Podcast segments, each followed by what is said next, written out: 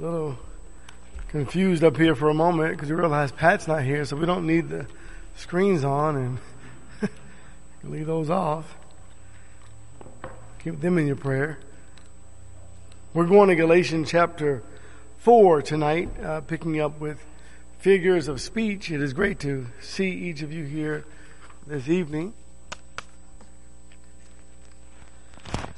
Let's go to God in prayer, please. Heavenly Father, we praise your holy divine name. We thank you so, so very much for this day, for allowing us to live, to move, and to have our very being. We just ask, Lord God, that you would just guide us into all truth and help us as we read your word to gain uh, an understanding and to grow in our faith and our commitment to you. Bless us, Lord God, that we might uh, increase uh, our desire to know more about you and to learn your word. Thank you for all that you've done and for all that you do. Thank you for your darling Son. In Jesus' name we pray. Be that will and thank thee. Amen. Galatians chapter 4. So we start out, we go all the way back to the beginning. Um, Genesis, when, you know, it's, we call it the book of beginnings, right? And that's exactly what it is. The book of beginnings. And I, and I just, as you read the Bible, the foundation, almost every foundational stone, if you will, that you're looking for is going to be in Genesis for the whole Bible. I mean, it's all in there. It's just, it's so packed with things that we need to know about Jesus and salvation and all, just everything's in there. And you have to just go back there and unpack the book of Genesis. Uh, if you really take time to dig in the book of Genesis, you'll find that uh, it's an incredible study, uh, study, and it, it will take you an awful long time because it has so much uh, of the New Testament within it because it is the foundation, right? It is the book of beginnings. Everything. When you think about Abraham, Abraham is where we are now. We Speaking of this allegory of the two women, uh, Hagar and Sarai, we go all the way back and we think about Abraham, uh, you know, the first one to, uh, if you will, to serve God in a, in a monotheistic way. He's the only one. He and his family. God said, leave your father and your mother's house, go to a place I will show you. Prior to Abraham serving God in Genesis 12, his family in Genesis 11, they, they worship idol gods, right? Uh, and then you go back to, you know, chapter 10, the Tower of Babel. You just go, you go, you just follow this, this, uh, train that God has given us, this string, this thread that runs from Genesis to Revelation, and it's powerful. So we, we, we, we think about Genesis, we think about Jesus. Abraham was promised a son, and that son would, would, would bring forth, if you will, through this this gift, this promise, this blessing would come the law of Moses and would also come uh, salvation. And what an, what an amazing uh, thought. And what happened with, with Abraham and, um, and Sarah? Remember when, when God spoke to Abraham, uh, he said to him, um, You and your wife are going to have a, have a son. And they were up there in age, way, way, way beyond childbearing age. And uh, Abraham did what so many others have done uh, in times of history. We try to fix things for God. It's easier that way, right? we want to fix it. God always needs our help, right? We're going to fix it for Him. And, and what happens when we try to fix it? It kind of mess it up, right? So the, the whole mess that we're seeing, we're witnessing today that's been witnessed from, from the book of Genesis on uh, over there with the, uh, the, the, Arabs. Um, would, would not even be the way it is. Maybe. Um, had it not been for the Ishmaelites. So Ishmael brought forth dukes, right? Very powerful men. They were a very powerful nation. There was always this battle over land and all the issues that were going on. Um, Abraham tried to fix things for God. How did Ishmael come about? Um, God tells Abram, you're going to have a child. Abram responds to God, okay, um, have a child. And I tell Sarah, you know, the whole account there. And then they come up with this great idea. Maybe what God meant. You ever heard someone say that before? maybe what God means to is maybe what God meant was this. You're, you're to take my handmaid, Hagar, yeah, yeah, and then you bear children, will bear children through her, and this is probably what God meant. That was a lack of faith, wasn't it? Right? You know, the, so the man of faith wasn't always faithful, was he? You know, the woman of faith wasn't always faithful. What I love about the heroes of faith uh, in Genesis chapter, I mean, excuse me, Hebrews chapter 11 is they weren't always faithful, right? In fact, when you read their account and you read their the life that God gives us in the Old Testament, there really may be one or two events that they participated in, and that's where God called that event that was faithful. It wasn't like their whole life, which is interesting, right? Which gives us hope. Pretty amazing, I, I thought. Well, Abram um, and Sarah come up with this idea, and of course, Hagar gives birth to Ishmael, and uh, and then who wouldn't have thought about this one? Ah, Sarah and Hagar don't get along too well, right? And Duh. he kind of figured that one out. Um, and so as a result, uh, Ishmael is uh, expelled. Abram loves Abram loves his son Ishmael. Uh, in fact, he, he pleads to God and said, "Oh, that Ishmael be the you know the one in whom you're going to bring all these blessings through." But the reason that could not happen was because Ishmael was born of natural birth. Okay, now, Isaac was born of natural birth as well. But the difference is Isaac was born through a promise. Okay, that's the difference. So now we have this allegory, this allegorical um, statement here the bondwoman and free. Genesis, uh, excuse me, Galatians chapter 4 and verse 21. And it says, Tell me, you who want to be under law, do you not listen to the law? So now he's right here, this, this reprimand to the church of Galatia and the Jews there, and they're saying, you know, you have always had a problem keeping the law. Why are you trying to go back to it when you've been freed from the law? Right? That's where he's, that's where he's going in this in this text. You get to chapter five, and he talks about freedom in Christ as opposed to the bondage of the Old Testament law. And he says, why are you trying to go back to do the things that you you couldn't do, the things that you you uh, failed at miserably, and under the law grace and truth wasn't, well, truth, but grace wasn't realized, right? Grace is realized through Jesus Christ. So why do you want to go back to the old law where you have to keep the law perfectly uh, when you have this beautiful, blessed gift of Jesus when you get, when you receive grace? Now we know that the big picture is grace was given to them, but not until Jesus or without Jesus, right? It wasn't without Jesus Christ. They offered animal sacrifices and it basically it rolled their sins forward a year. They did it every year, every year, just continually doing this every single year. It never removed their sins. The blood of bulls and goats cannot remove sin. In fact, it's impossible. But they understood through sacrifice that that was a, a point that God was making about how your sins would be ultimately removed forever. So, why are you going back to that law? Verse 22. For it is written that Abraham had two sons one by the bondwoman and one by the free woman. So again, Hagar and Sarah, 23. But the son of the bondwoman was born according to the flesh, and the son of the free woman through the promise. So here's the connection, right? The connection is when you think about, it, you go back to this text, freedom versus bondage, you choose, right? And so we study with people who are uh, adamant about keeping the Old Testament law. That's, that's how you start your study. We have two choices freedom or bondage. You choose. Right? Uh, and then, you know, there's so many other scriptures you can take them through. The old law does what? Second Corinthians chapter 3 says, the old law kills. Right? The letter kills. And, and it does. Literally, it has, there's some commandments in there that, uh, the consequence of the of the sin is death, but it kills because if you if you die without Christ, right, none of us can make it to heaven, right? And so when you choose the old law and you say we don't want Jesus, now you're standing on your own merits, and when you stand on your own merits because you don't want Jesus, you got trouble on Judgment Day.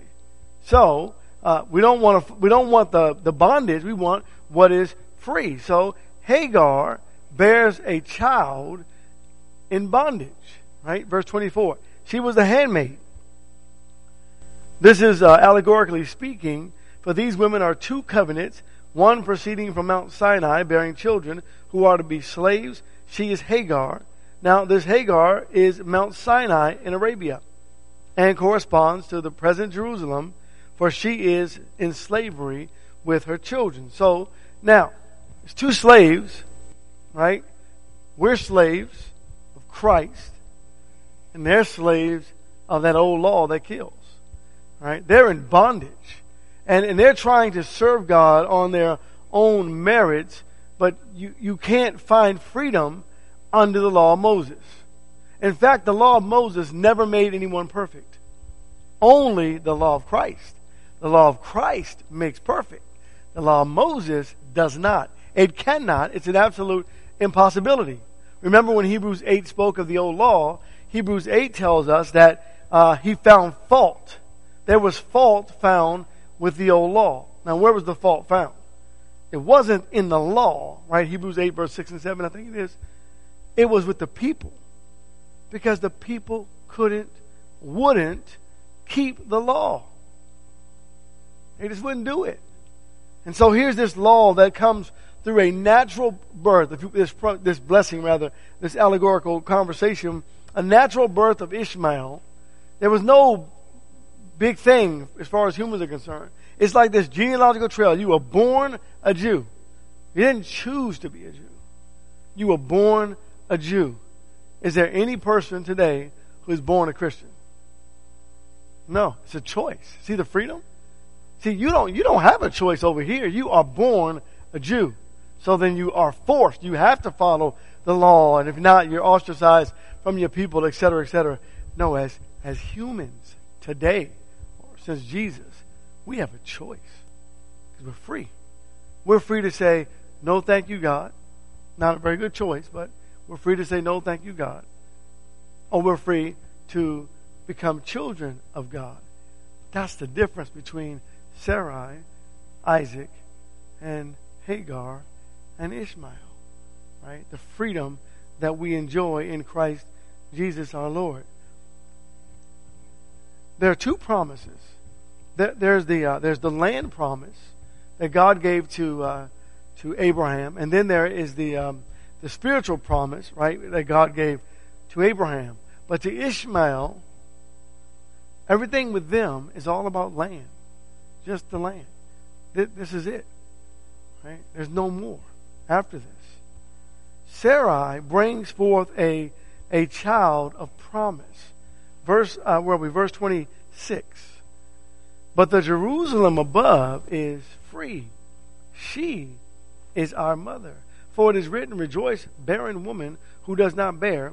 Break forth and shout, you who are not in labor. For more are the children of the desolate than of the one who has a husband. And you, brethren, like Isaac, are children of promise. So, freedom and promise. So, the new law is given to us as a promise, right? It's not, it's not something that that uh, God owes us it's something that God promises us. And God cannot lie, right? He promises us salvation through Christ Jesus if we stay faithful, right? He, it's a promise. It's not something that we, that we earn. It's, it's given to us as a free gift. The spiritual birth of Isaac from Abraham to Isaac brings to us the church. That's how we have the church of Christ.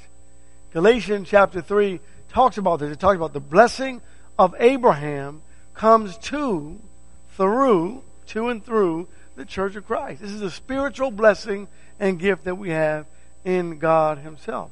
That He brought forth or produced the Christ in whom we serve and we live. The blessing is a spiritual blessing which carries us from, from Canaan and the whole land of Jerusalem, that whole land, that whole uh, peninsula, there's a land promise. But that's it. But with Christ, we go through that land right into heaven. That's the joy of being a child of God. That we freely chose the gift of God and we are passing through this land to our next home. And that's what God and serving God is really all about. Right? In verse 29, Verse 29. But as at that time, he who was born according to the flesh persecuted him who was born according to the Spirit, so it is now also. So this persecution comes, right? Ishmael persecuted Isaac. You go back and read Genesis and you read about the persecution.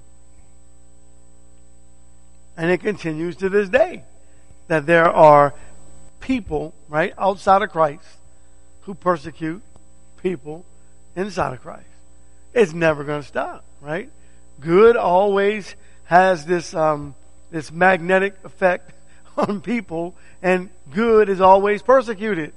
You know, it just it's just that way. It's going to always be that way until we go home, and when we go home, there's no more evil. Therefore, there's no more persecution, right? So we freely, we are freely choosing uh, the freedoms of serving Christ, the freedom to be free finally, right, with no more suffering or sorrow or struggling, because all the land stuff, the physical stuff is gone, and what we have left, when you peel away all the layers of the physical, what you have left is the spirit, right? The spiritual, the soul, and nothing more. And what a beautiful gift, an amazing gift of our God. So this is what happens to evil in the end. This is what happens in the end of all things. Verse 30, it says, But what does the scripture say? Cast out the bondwoman and her son, for the son of the bondwoman shall not be heir uh, with the son of the free woman. We cannot dwell together. It's an impossibility, right? It just doesn't. It doesn't work that way, right? There's no connection between good and evil. They, just don't go together. They're not going to ever go together.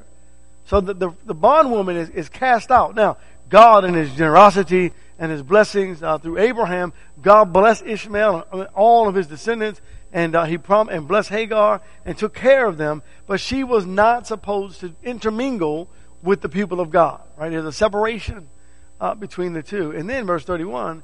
So then, brethren, we are not children of bondwomen, but of the free women. So uh, this allegory, if you will, is given to us uh, to convey the message to give us hope, spiritual hope, satisfaction in Christ, and, and joy and the blessings and the riches, and to help us if someone comes along and tries to, to get us to follow the old law, we know not to because we're going back to bondage. Why would you do that? So you're talking to a Jew.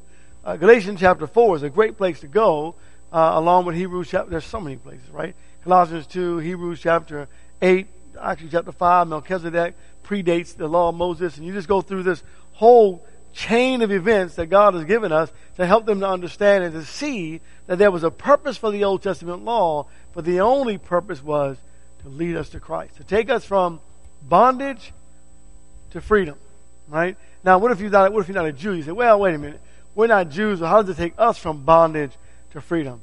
From bondage, being bound by the world and Satan, to the freedom that we have in Christ. Right? So there's nothing but freedom in, in Jesus. And I want you to think about the word freedom, uh, and you think of liberation, uh, freedom in every, in every way.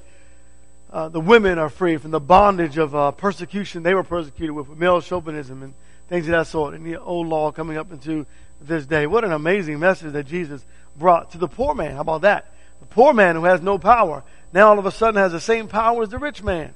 You know, everything in Christ brings us all on the same level. Um, if you're down here, God brings you up, and if you're up here, God brings you down. Right? We're all in the same place, right? The preacher, the elder, the every one of us, all in the same place in Christ. I just love that, that there's no one above another. And that's the beauty of serving Jesus. So that was that allegory that was given to us. Uh, let's go to Judges chapter 4, please. Uh, chapter 14, actually, excuse me. Look at a riddle. Um, another type of language. Again, we're talking about uh, figures of speech in uh, in the Bible. And uh, I want to go to Judges chapter 14 and, and give you just quickly a riddle that uh, Samson gave. You've read it before, you know exactly what it is. So he said to them, Out of the eater came something to eat, and out of the strong came something sweet. But they could not tell the riddle uh, in three days, and you know the rest of that account. And so God gave us this these puzzles in the scripture to unravel. And the Bible, if you think about it, it does give us puzzles, doesn't it? Think about that for a minute. I mean, you could read Romans 10 and get the whole plan of salvation, right? Romans 10 teaches, hear, believe, repent, confess, and be baptized. Just in chapter 10. People just usually get out of it, um, if you believe in your heart and confess with your mouth, then you know Jesus is Lord, and you'll be saved. And they leave it, they stop right there. They don't dig into Romans 10 to get the message of Romans 10. Romans 10 teaches baptism, it teaches repentance, it teaches confession, it teaches hearing the word, it teaches uh, uh, being obedient to God, it teaches the whole thing. It doesn't miss any part of it. But as you continue to read the scriptures, God puts it into puzzles. Like, why wouldn't God just say, here is the plan of salvation? You know, uh, the book of whatever, uh, chapter 1, verses 1 through 6. Here, believe, repent, confess, and be baptized. 5. 6 1. Stay faithful. That's what people want. They want that. They say, well, God, if baptism was so important, why wouldn't God just, just put it all in one place? Well, if, if that were the case, then we'd have a, a book of topics, wouldn't we? You know, God will give us all the topics. Okay, uh, marriage, topic one. Um, you know, friendship, topic two. No, God doesn't work. God doesn't write that way. It doesn't work that way. You have to find the pieces to the puzzle in your sincerity. And that's why when you're reading the Bible, if you read the whole thing through, you'll make connections and you'll start connecting the dots. And then it becomes so real to you. And it's amazing what, what happens in your transformation. So God uses, uh, you know, puzzles, if you will, and riddles. Uh, another thing, John chapter 12, please. God speaks in hyperbolic statements too, you know, in, in the, in the text. It's like a hyperbole. Um, it, it's an exaggeration, but it's the way we speak, right? Um, you know, when you were younger and you were trying to convince your, maybe you don't know this, I'll just tell them myself. Then. Younger and you want to go to the party and you say, but everybody's going to be there, right? They're all going to be there, right? It's a, it's a hyperbolic statement. Obviously, everyone's not going to be there, but you were hoping that would work. John 12, verse 17. And so the multitude who were with him, when he called Lazarus out of the tomb and raised him from the dead, were bearing him witness. For this cause also the multitude went to meet him, because they heard that he had performed this sign.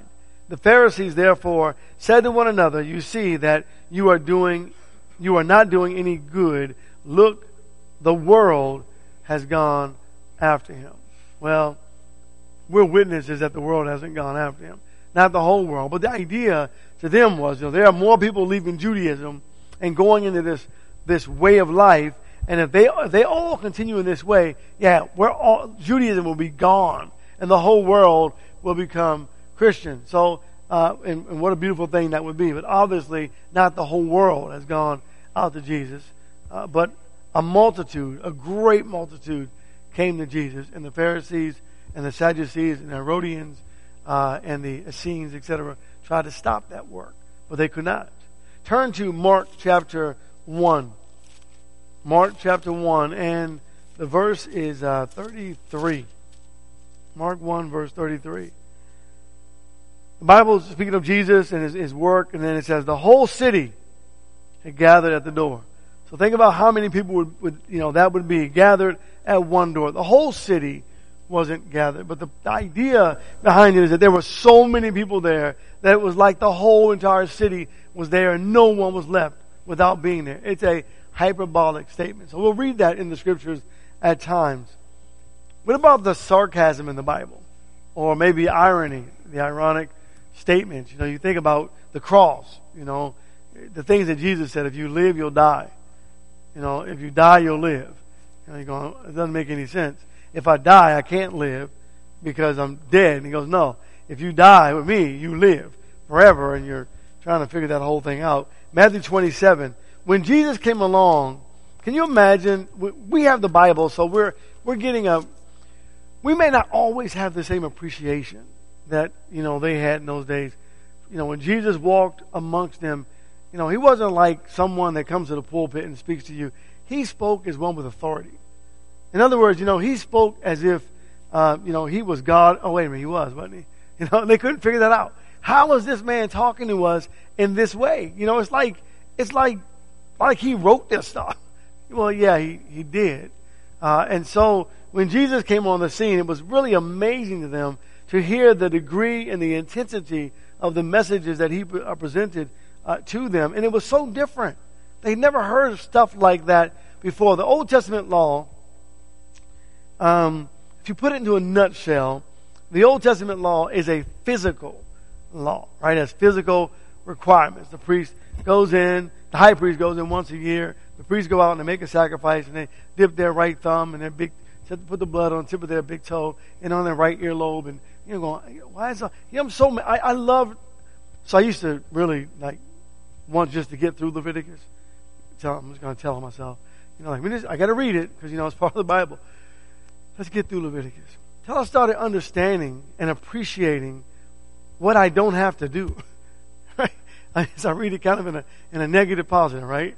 Um, it's, it's, I'm so thankful. Thank you, God. I'm, I'm listening to the law and I'm going, okay, so you take this lamb and you, okay, without, and you start detailing how he looks at the lamb or the sacrifice and you, and, and what he has to do every single year. You can't forget it. Think about how long you'd have to research again. Remind yourself every year to do everything exactly correct. Every sacrifice. And what happened when Nadab and Abihu said, you know, fire is fire. I mean, there was more to the account, I know, than just that. But no, fire is there's a there's a law that must be followed to a T. And so we, when Jesus came along and he started teaching them these these these teachings in Matthew 27, and uh, I want to look at verse 29. They were just amazed at at what happened with uh, with Jesus. And after weaving a crown of thorns, they put it on his head and a reed within his right hand and they kneeled down before him and mocked him, saying, Hail, King of the Jews. What would what would you have done? Right? I mean, we would have made, probably tried to. We would, come back. We, we'd ask, you know, you yeah, you watch, you just wait. We would. I mean, I don't know. As humans, you know, we don't take too kindly to people abusing us uh, but Jesus fulfilled every everything in the scriptures. And you read the whole account of Matthew 27, and you look at the crucifixion. How did he do that? Right? How did he? How did he do that? How did he do everything perfectly in these particular circumstances? That's doesn't seem right. So, so some some of us, I, I don't know who came up with the the idea, uh, but it kind of makes sense. Either Jesus was a psychotic lunatic, lunatic, or he was God. And not even a psychotic lunatic could have done what he did. After being scourged, and now he's surrounded by the, the praetorium, and he's in their midst, and he just allows them. He has the power to stop it at any moment, but no. He doesn't. Can you imagine the angels? How the Father had to suspend them? No. But, but Father, think about the cherubim. You know, those who uphold justice. Father, let's go. Father says, no. And they beat Jesus. And Jesus, while doing nothing, was doing everything. Isn't that amazing? Think about that. While doing nothing, he was doing everything. Me, I would have at this point been trying to do something, at least get free or something. But then I end up doing nothing. Pretty amazing. Look at another passage, Mark chapter 15, uh, verses 31 and verse uh, 30, 32. The text says, and in the same way, the chief priests also along with the scribes, were mocking him among themselves, saying, He saved others, he could not save himself. Let this Christ, the King of Israel, now come down from the cross that we may see and believe. And those who were crucified with him were casting the same insult at him. Now, here's a question. Um, just setting, setting up my next, my next verse. Who needed the saving? See, while on the cross dying, he was, it was part of the, he was, he was saving everyone, right? And they said, no, come down and save yourself. And he says, no, I am saving myself. And I'm saving you too, right? That's why I got to stay up here. But a human, not Jesus the human, but someone who's not Jesus the human, might have come down to prove a point. And they wouldn't have believed. They were liars from the beginning, right? Look at verse 33. And when the sixth hour had come, darkness fell over the whole land until the ninth hour. Now, what, what's really happening? It's funny because while there's darkness, in the midst of the darkness is what? The light. right? Yeah, great. Oh, Jesus. So you look at the spiritual connection of everything, right? The world was, it finally, the whole world, the exposure of this is what it's like without God in your life. Total darkness. Wow. Right? Gotta look to the light. I wonder if we see that. So there's a lot of uh, statements in the in the scriptures that, that you know just filled with irony when it comes to the crucifixion of Jesus Christ. Um, let's let's look at the next Hebrews chapter two. So when we think of um, uh, interrogative statement, you know, question, if you will, uh, in it's interrogation when you're looking at in, in the Greek, and it, it, it doesn't really demand an answer. It's it's a question that is is presented for effect, right? It's so it's not just a question. There, there's a there's a little difference to it a little more meat to it when you go into the into the Hebrew um, or the Greek rather also. But Hebrews two, I mean, yeah, yeah, Hebrews chapter two and verse three.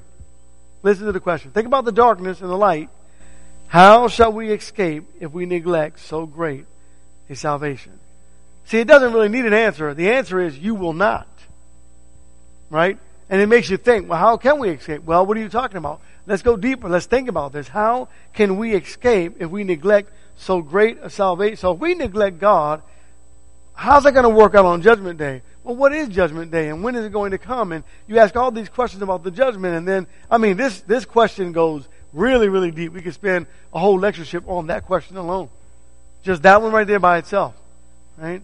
How shall we escape if we neglect so great a salvation after, here's the evidence and the proof of condemnation. After it was at the first spoken through the Lord, it was confirmed to us by those who heard it. Now, what this does is it cancels out Mark 16. Now, not, not 15 and 16, talking about baptism, but the latter part of that where it talks about um, the miracles that were going on. Why were the miracles going on, and how long were the miracles supposed to last? Well, you look at the tense uh, of, the of the passage and the verb in, in Mark, and you'll find whenever it came to miracles, it says God was confirming the word by the miracles or the signs that followed.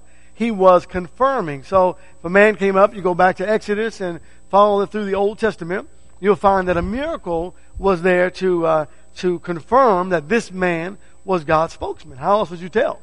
I mean, we all look alike, we're all right, and then someone comes along and says, "Hey, this is what the Lord said," and you go, well, "How do I know the Lord speaks through you?" And then you do this miracle, right? This amazing miracle, this miraculous event happens, and then you go, oh, okay, yeah, that's, that's from God, right?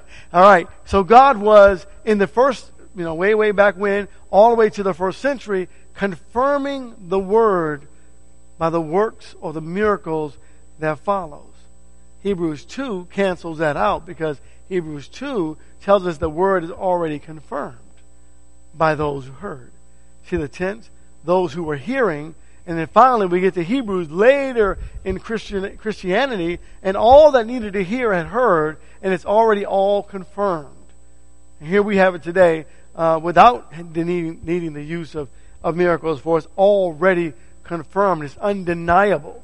So now God has given to us this undeniable book. And, and folks can, can argue it all they want to, but the words right here will judge us in the last day. It's already confirmed right? No more miracles, no more second chances, and it's not going to be another era after. The, no, when this Jesus is telling us this is it, this is the last chance for humanity to be saved. What will we do with it? And the question is, how will we escape so great a salvation if we deny this or refuse to follow this word of God? So, very, very powerful, pointed uh, passage of Scripture to direct our minds in the right in the right place, right? Turn, turn to 1 Corinthians chapter 11. So a metonym, uh, in regards to language, is to substitute one word for uh, another word because they're related in some way. Uh, the Lord's Supper is the easiest, I think, in my, my opinion, at least for me to teach it. Uh, verse 25 of Hebrews chapter 11. In the same way, he took the cup also after supper, saying, This cup is the new covenant in my blood. Do this as often as you drink it in remembrance of me. For as often as you eat this bread and drink the cup of the Lord, you proclaim the Lord's death until he comes. And that's why, if no one's ever told the church this, I know they, I know you had to hear from someone. That's why you don't give your kids the communion. Right? You don't, I know your child will cry and scream and kick for a, a piece of bread, or they, as they'll call it. I want some, I want a snack. You educate them, you teach them. You don't ever give them the Lord's Supper. Ever. Give that to your child. Ever. Right? And this is a, a weekly teachable moment. But we should teach them at home first before they get here. Teach them at home. What is it? What are we doing here? This is this is this right here is the, the, through the eye of faith, it is the body of Jesus Christ. Right? It's the body of Jesus. This shows us every week we make a everybody in here is a sermon. Everyone in here is a preacher. Everyone here preaches. Every first day of the week, we preach that Jesus, He died, but He didn't stay dead. Right? And that's a public proclamation that condemns the whole world, by the way. Those who refuse to come to Christ, that condemns the whole world. And it's eaten, it's eaten in haste, right? Exodus chapter 12. In haste, meaning there's no leaven in it because it doesn't have time to rise because Jesus is coming back. You teach your children that. And when the Lord's Supper comes around, you don't substitute it either. I mean, you know, you could, I mean, not even going all that, but look, that's, this is important, right?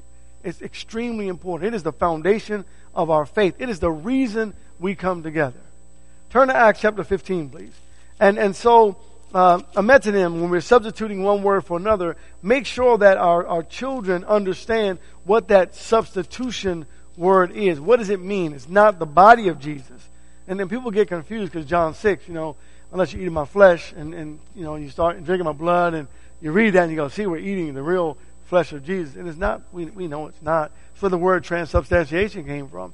Because it's like, well, what else is it? He said it's his flesh. So this cracker becomes the flesh. It is not. Right?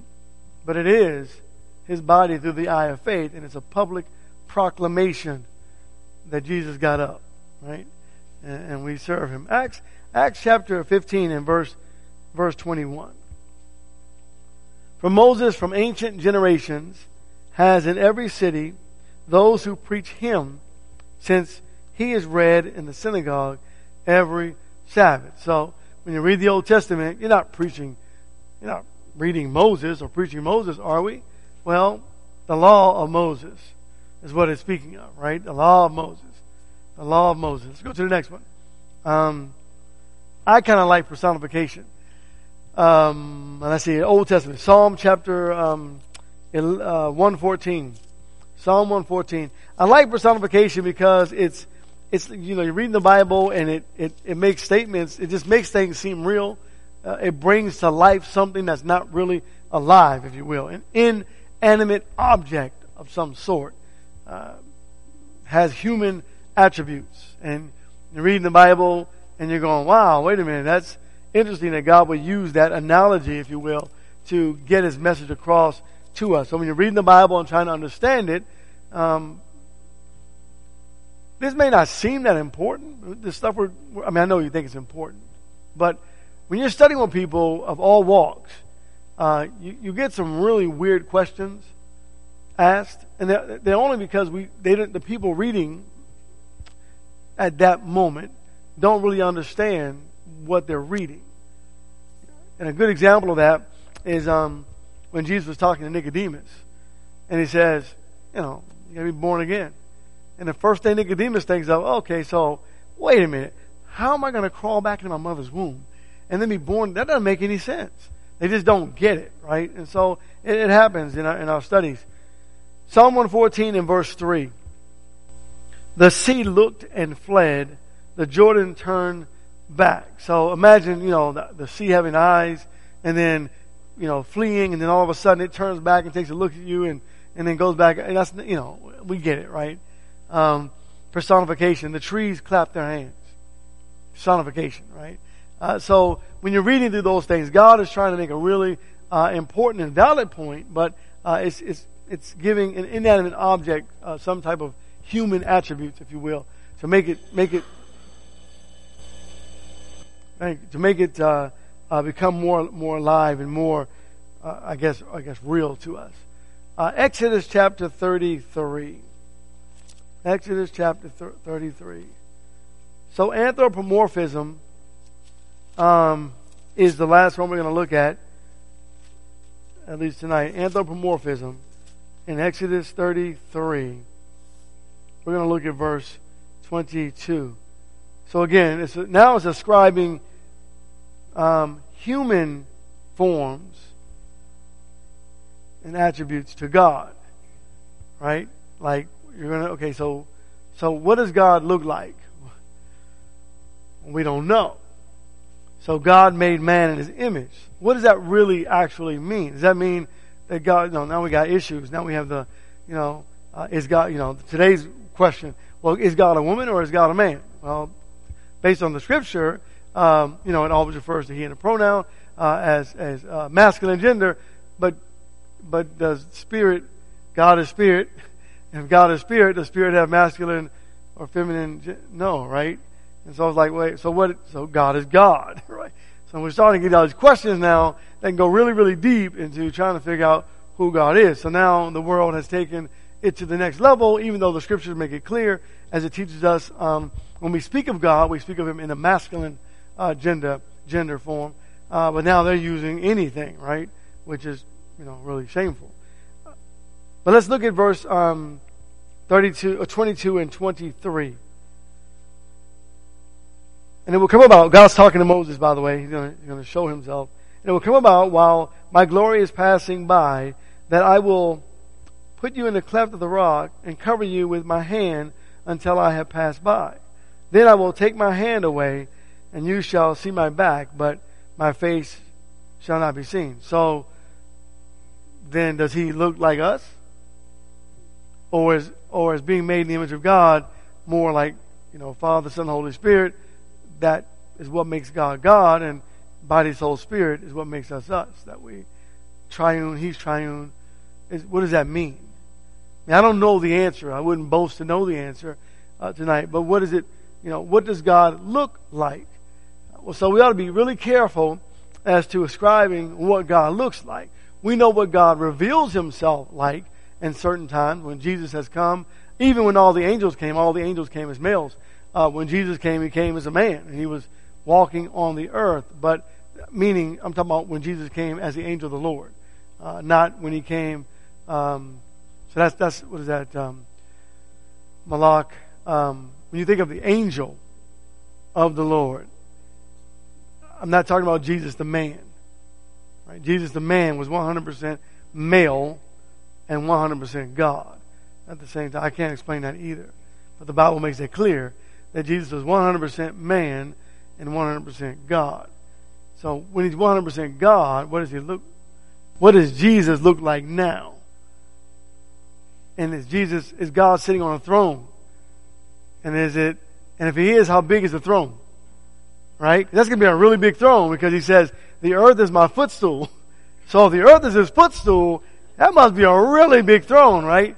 So there are heavenly things that are so complex um, that you, you think of this uh, anthropomorph- um, anthropomorphism, you think about this word and you realize, hmm, have I been ascribing human attributes to God? Maybe wrongfully so.